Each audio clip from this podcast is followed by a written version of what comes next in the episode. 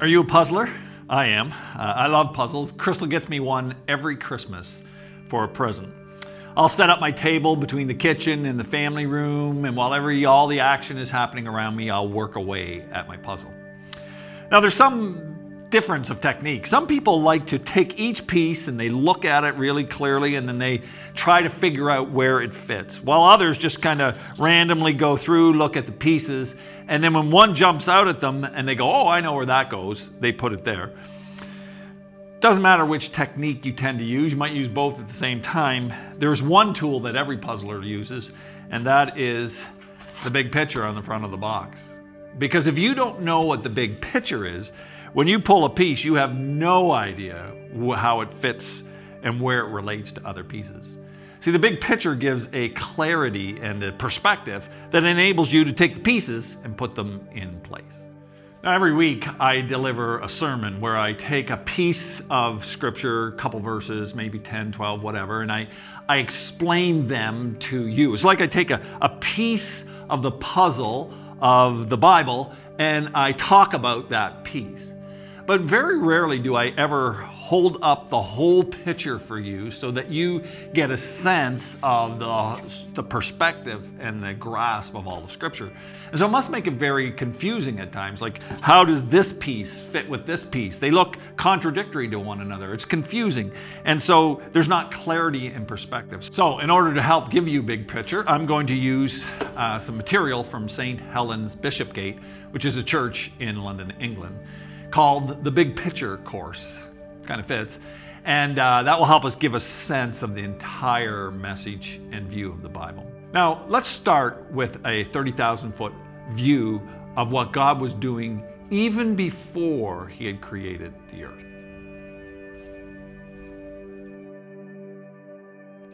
Praise be to the God and Father of our Lord Jesus Christ who has blessed us in the heavenly realms with every spiritual blessing in Christ. I can imagine as I was reading that, you were thinking, huh? Spiritual blessings, heavenly realms? What's, what is that? I had that same question when I was reading it, and so I did a little bit of work. A couple things you need to notice about this is notice, first of all, that they're blessings. Now, a blessing is a favor or goodness or a gift. This is something that we uh, are familiar with this time of year, uh, just came through it. Uh, Christmas gifts, we give them to people that we love and that we want to show favor to. And so that's what a spiritual blessing is it's a gift. And notice that it's spiritual, it's not physical, it's not something material, it's immaterial. And you go, well, what do I do with an immaterial gift? Well, you want them all the time. In fact, immaterial gifts are what you seek more than material gifts because they're things like love, peace, joy, hope purpose, identity, the things that drive us from deep within are immaterial. And God says, uh, in Christ, I am going to give you spiritual blessings, those immaterial things that you seek most in life. God's plan is to make us rich in the immaterial things, not the material things. Now, the second thing you got to notice about this passage is that they are in Christ. We're going to talk about this a little bit later on in this sermon, but they are only in Christ because they come from Christ. Christ provides them, and you must be in relationship with Christ to receive them. Third thing to notice about it is that they're heavenly. Now, this doesn't mean you got to be in heaven and they're no earthly good. It means they flow from heaven, they come from heaven. They come because Jesus Christ, who died and rose again and ascended into heaven, He is there making sure that the heavenly gifts, these immaterial gifts, are freely flowing to us. He intercedes for us. If you went for a job description or a job application and you you had somebody that was on the hiring committee and they said to you, Don't worry, I'll make sure you get the job. That's what Jesus did. He's in heaven pulling for us, saying, All the things I obtained at the cross, He is ensuring as He intercedes for us and He gives them to us, ensures we receive them because we don't deserve them. And so, if it wasn't for Him presenting His uh, nail scarred hands, His nail scarred brow, His nail scarred feet, saying, I've paid for all of these, they go freely to my children we would never receive them because they come only because of Christ. So, what are these blessings, these gifts that God gives us? Notice in verse 4 and 5. For he, meaning God, chose us in him, in Christ, before the creation of the world, to be holy and blameless in His sight. Think about that. Even before there was a world, God had already determined that those who would be followers of Christ would live holy and blameless lives. Holy meaning different, according to his version of right and wrong. Now, we all have a version of right and wrong, every one of us we all think that there's a right and there's a wrong. And we may disagree a little bit on what is right and what is wrong, but we all agree that there is a right and wrong. And I know that because if I cut in line in front of you at the grocery store, or I cut you off in traffic, or I swore at you, or I, I said slanderous things about you, you would say, hey, that's not right. You'd be offended. And you would expect me to apologize and change my behavior because there's a standard of right that you know and that you think I should know and should live by. See, we all understand understand that there's a standard of right. The question, of course, is well, who made that standard? If it's outside of us, who made it?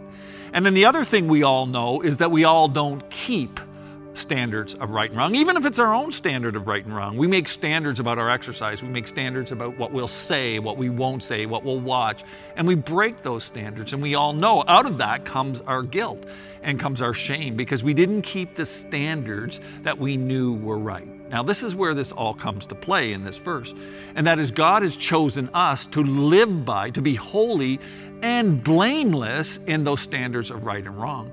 And so He calls us to live a totally different life. And that's what is a hangup for a lot of people who don't want to believe in God. Because, see, if you believe that there's a standard of right and wrong, and every one of us do because we get offended when somebody treats us wrong, then we have to believe there's one who makes that standard. And if there's one who makes that standard and it's above us and outside of us, then we should be submitting to it. But that's the problem. I don't want to submit to God. I don't want Him to be in control. I want to be in control. And that's the beef we have. It's not the right or wrong that God says is right or wrong, it's that we don't get to choose what we get to do when we submit to God.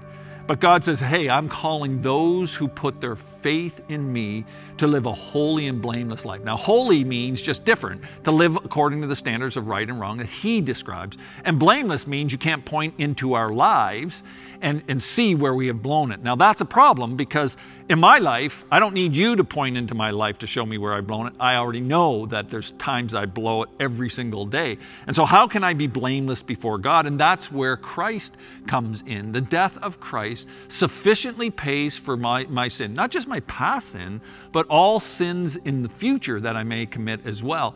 And so, when God looks at me, of course He knows I've sinned, but they're all paid for. It's like looking at somebody walking out of a grocery store with huge bags and seeing the tag and knowing they paid for everything, you go, well, they got all that stuff, but they paid for it. There's no problem here. And when God looks at me, he sees a zero balance in my sin category because Jesus has fully paid for all my sin. And so God calls us to be holy and blameless in Christ. So we will be different in this world. And the first spiritual blessing was before even creation, God said, I'm going to invite you into a new kind of life, one that walks with me. In love, He predestined us for the adoption to sonship through Jesus Christ in accordance with the pleasure of His will, to the praise and glory of His grace, which He freely given us in the one that He loves. Now, spiritual blessing or spiritual gift number two God adopts us into His family. We have fridge rights with God. You think about your family, how you do everything you do, the, the work that you do, the effort that you put in is all to protect, to guide, to provide, to care for your family. And God invites us into the environment, to the group of people, His family, who He's doing everything He's doing on earth to protect, to guide, to provide for. And He adopts us into that family in Christ. And that's a gift because we were outside. In fact, the scriptures say we were enemies of God, but He, in His love for us and His goodness to us and His favor upon us, His gift to us is welcome into my family. Now, spiritual gift number three comes right on the heels of that. He says in verse 7 In Him we have redemption through His blood, the forgiveness of sins. In accordance with the riches of God's grace, He forgives as much as he is graceful, not according to our ability, but to his great ability that he lavished on us. Now, redemption, here's a picture of redemption. Redemption is a father who finds out that his daughter is a drug user and bad and is in a drug house. And he finds the drug house and he goes into that dirty, filthy, terrible, dark place. And he searches through the whole house, finds his daughter wiped out on drugs, puts her on his back, carries her out of the house, and carries her to a place where she can get help and get, get what she needs to be free from the bondage of drugs so eventually she can come home. Well, that's exactly what Jesus did for us. In Hebrews chapter 2, we are told in verse 14 Since the children have flesh and blood, that's us, we're the children of flesh and blood, he too, Jesus too, shared in our humanity. He was God but became man, so that by his death he might break the power of him who holds the power of death over us, that is, the devil. And so Jesus took on flesh so he could come to this world. He put us on his back at the cross where he paid for all of our sins. And there he defeated the hold that Satan had on us because of our sin. He paid fully for our sin, freed us from our sin and the bondage so that we could come home. And so Jesus, through redemption, through his blood, has made it possible that home is in God's family, that home is where we're safe, and that we no longer need to fear shame or guilt or rejection or, or fear because Jesus has adopted us into his family and redeemed us by his blood. Spiritual gift number three. With all wisdom and understanding, God made known to us the mystery of his will. Interesting phrase, mystery of his will according to his good pleasure, which he purposed in Christ, to be put into effect when the times reach their fulfillment. We know that God says the fulfilling of all time was when Christ came. And to bring unity, this was the purpose of this mystery, to bring unity to all things in heaven and on earth under Christ. You see, spiritual gift number four is that God makes known to us his big picture plan. He's telling us what He is doing in the world. And without under, that understanding, without knowing what God is doing, we walk around in a fog. We could do anything. We have no idea if it helps us eternally or it hurts us. We would never understand that unless we knew what God's plan was. Crystal and I uh, last year decided to go with some friends skiing out in BC, and so we chose to go to Big White. I'd never been there before, and I thought we all thought Big White, wow, snow, snow, snow. Well, we got there and we found out that Big White is not the name of the mountain because of how much snow it gets, though it does get a lot of snow. It's called Big White because of the weather patterns and the way the mountains work. It's often in a fog. In fact, we found out their motto is ski or see. You can't do both. And so the very first day we were there, it was foggy. I mean, a dense fog. It was the most frustrating day of skiing I had ever had in my life. I was skiing, I would hit bumps I didn't even know were there. People would appear almost out of nowhere, trees. It was just a fight all the way down the hill. One time on one of the runs, I, I was going kind of fast and I hit a bump I didn't even know was there. And then all of a sudden I was airborne. And I was trying to figure out, grasp where I was at, trying to get it together. I was on, back on my heels. I was in trouble. When I hit, it launched me into a run. And when I hit, my skis went one way, my body went another way, my knee went one way, my poles went everywhere. It was a garage sale like crazy as people went zooming by. And, and I don't mean on the internet. And so here I was laying all over the place because in the fog, I didn't realize I was being launched off this big jump. You see, in life, as we walk through life, if we're in a fog, we could walk off a cliff, eternally speaking, without ever realizing it. We don't know what God's doing. We can't understand what He's doing, and therefore we don't know how to act appropriately. But God says, I'm going to reveal to you the mystery of my will, which is tied up in Jesus, and the purpose of it is so that He will bring into unity and submission all things in creation, meaning all, all life of all forms and all kinds, whether it's angelic, demonic, human, or animal. All things will be united in Christ and in submission to Him. And He tells us that's what He's doing. He gives us a clue to what's happening in this world throughout time so that we have the opportunity to decide whether we are going to join him or not. In him, we were also chosen having been predestined or chosen beforehand according to the plan of Him who works out everything in the conformity with the purpose of His will. All things that happen on earth happen in conformity to God's will. In order that we, who were the first to put our hope in Christ, meaning the church, might be for the praise of His glory. And you were also included in Christ when you heard the message of truth, the gospel of your salvation. When you believed, you were marked in God with a seal, the promised Holy Spirit. I'll stop and think about that. In a few weeks, or next week actually, we're going to learn God's purpose for creating us. And the short story, spoiler alert, is this God wanted a family. He wanted people to express love to and to receive love from. And so He created man to be the objects of His love. Of course, we know that whenever we sin, that breaks relationship. You know that, I know that. So if you betray somebody, or you're unfaithful to somebody, or you lie about somebody, or you say mean words about somebody, it hurts and breaks the relationship. People don't want to be around one another until it's resolved. And if you sin deeply enough or too much, you actually can kill a relationship. Well, sin against a holy God completely kills the relationship with God. That's why he said to Eve, if you sin, you will die. You will be separated from me in our relationship. And so our sin separates us from God. But God's heart and his desire as a good father is to restore us because that's why he created us, to have a relationship with us. But who knew that the relationship would be this, that he would put himself, he would put his own spirit within us to dwell within us. Not, not to guide us, not to speak to us occasionally, but to live deeply within us you know, it's like this for all of us. We, when we have a new relationship, it takes time and it takes effort and work to grow that relationship, to begin to understand the other person, to be able to learn who they are and what they're like in order to be able to deepen that relationship. And that's the same way with God. But He has given us the most intimate relationship of all, His very presence.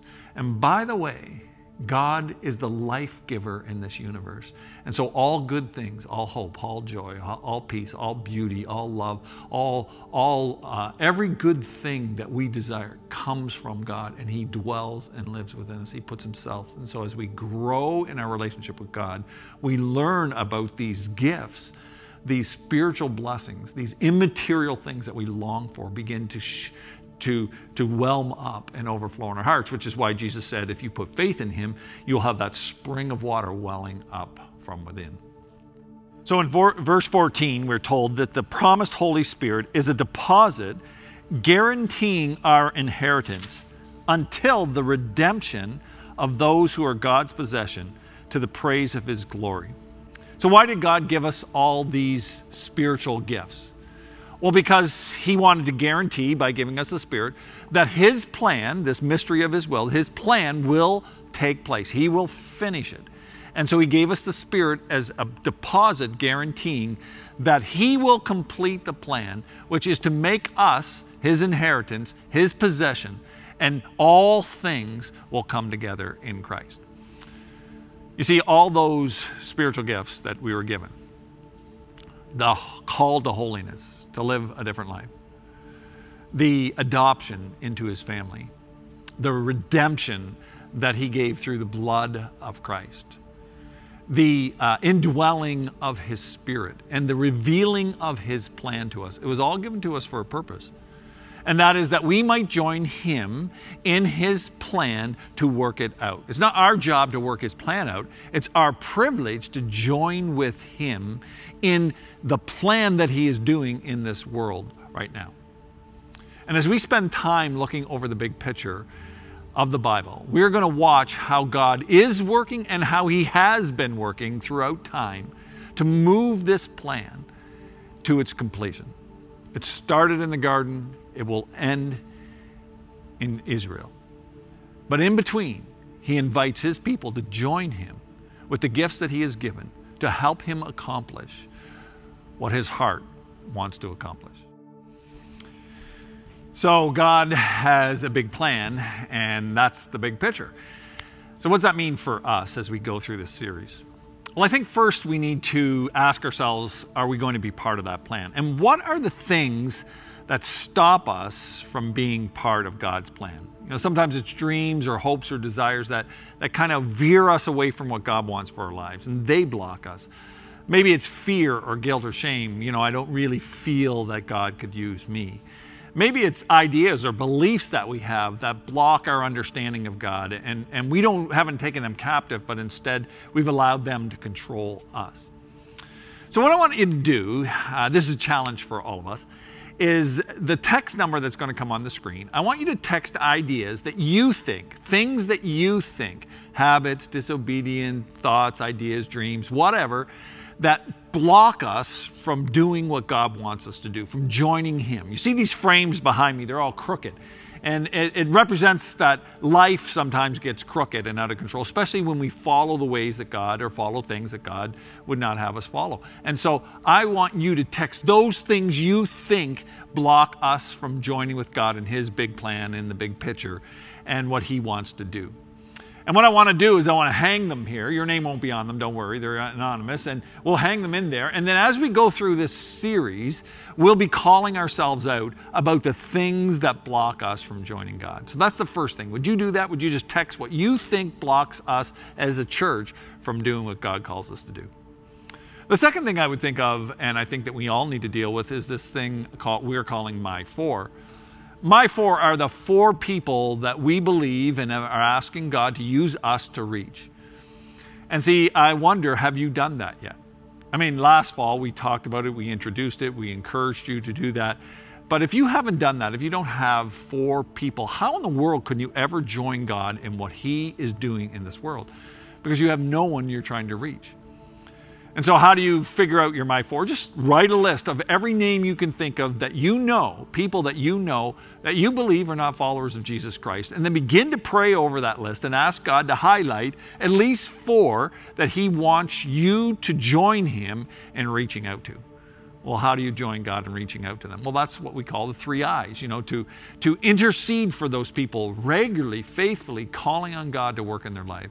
And then to invest in them, invest love. That's what we did the Love Others series, to invest love into their lives because we know that Jesus said, they'll know you're my follower when they see my love in you.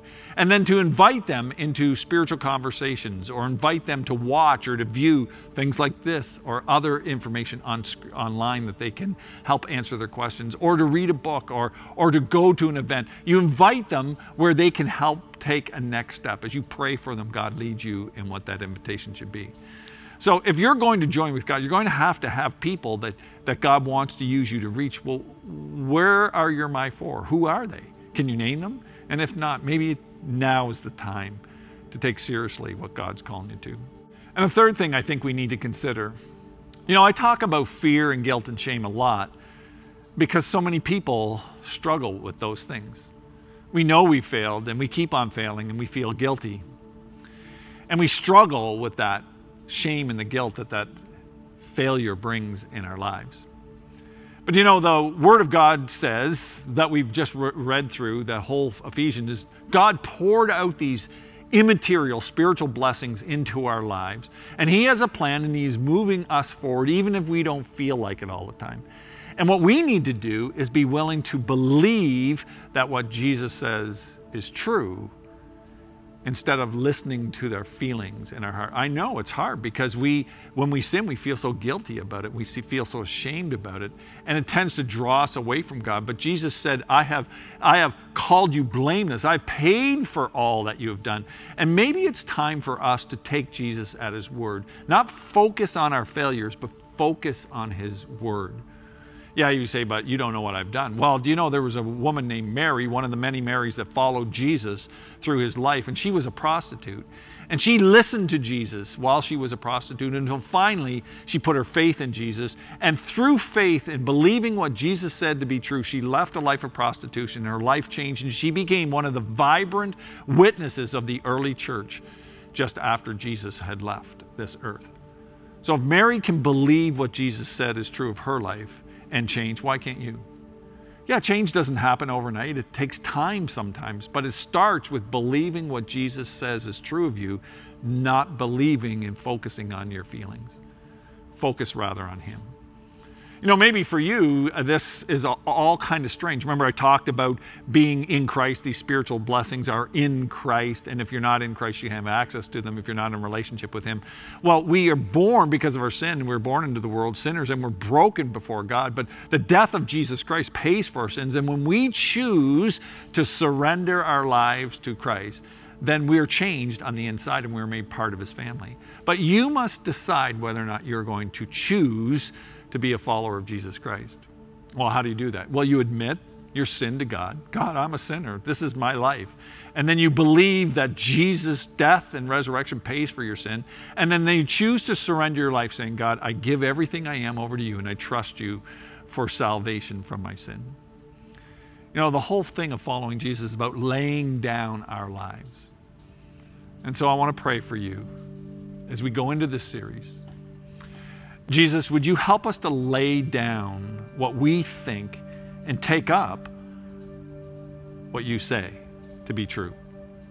I pray for those who are struggling with the, the, the belief in you, the belief that what you say, that you really have made us blameless and holy, that, that that's our calling in our lives, and that you enable us to do that as we pursue you. Of course we fail, but that's what the cross is about, the forgiveness of sins that you have made has adopted us into your family. We have fridge rights with you, that you have, you have showed us your plan, that you redeemed us by your blood, that you're indwelling us by your spirit. And God, will we believe? Help us to believe that to be true. And I want to pray for anyone who has never put their faith in you, that they will admit their sin. Just say, God, I know I'm a sinner. That they'll believe that Jesus' death and resurrection pays for their sin. Jesus, I believe that, that you and your death pay for my sin and that they would choose to surrender. God, my life is yours. I ask you for forgiveness of sin and eternal life, and now I, I surrender to you. God, would you produce that fruit in our lives as we seek you? Amen.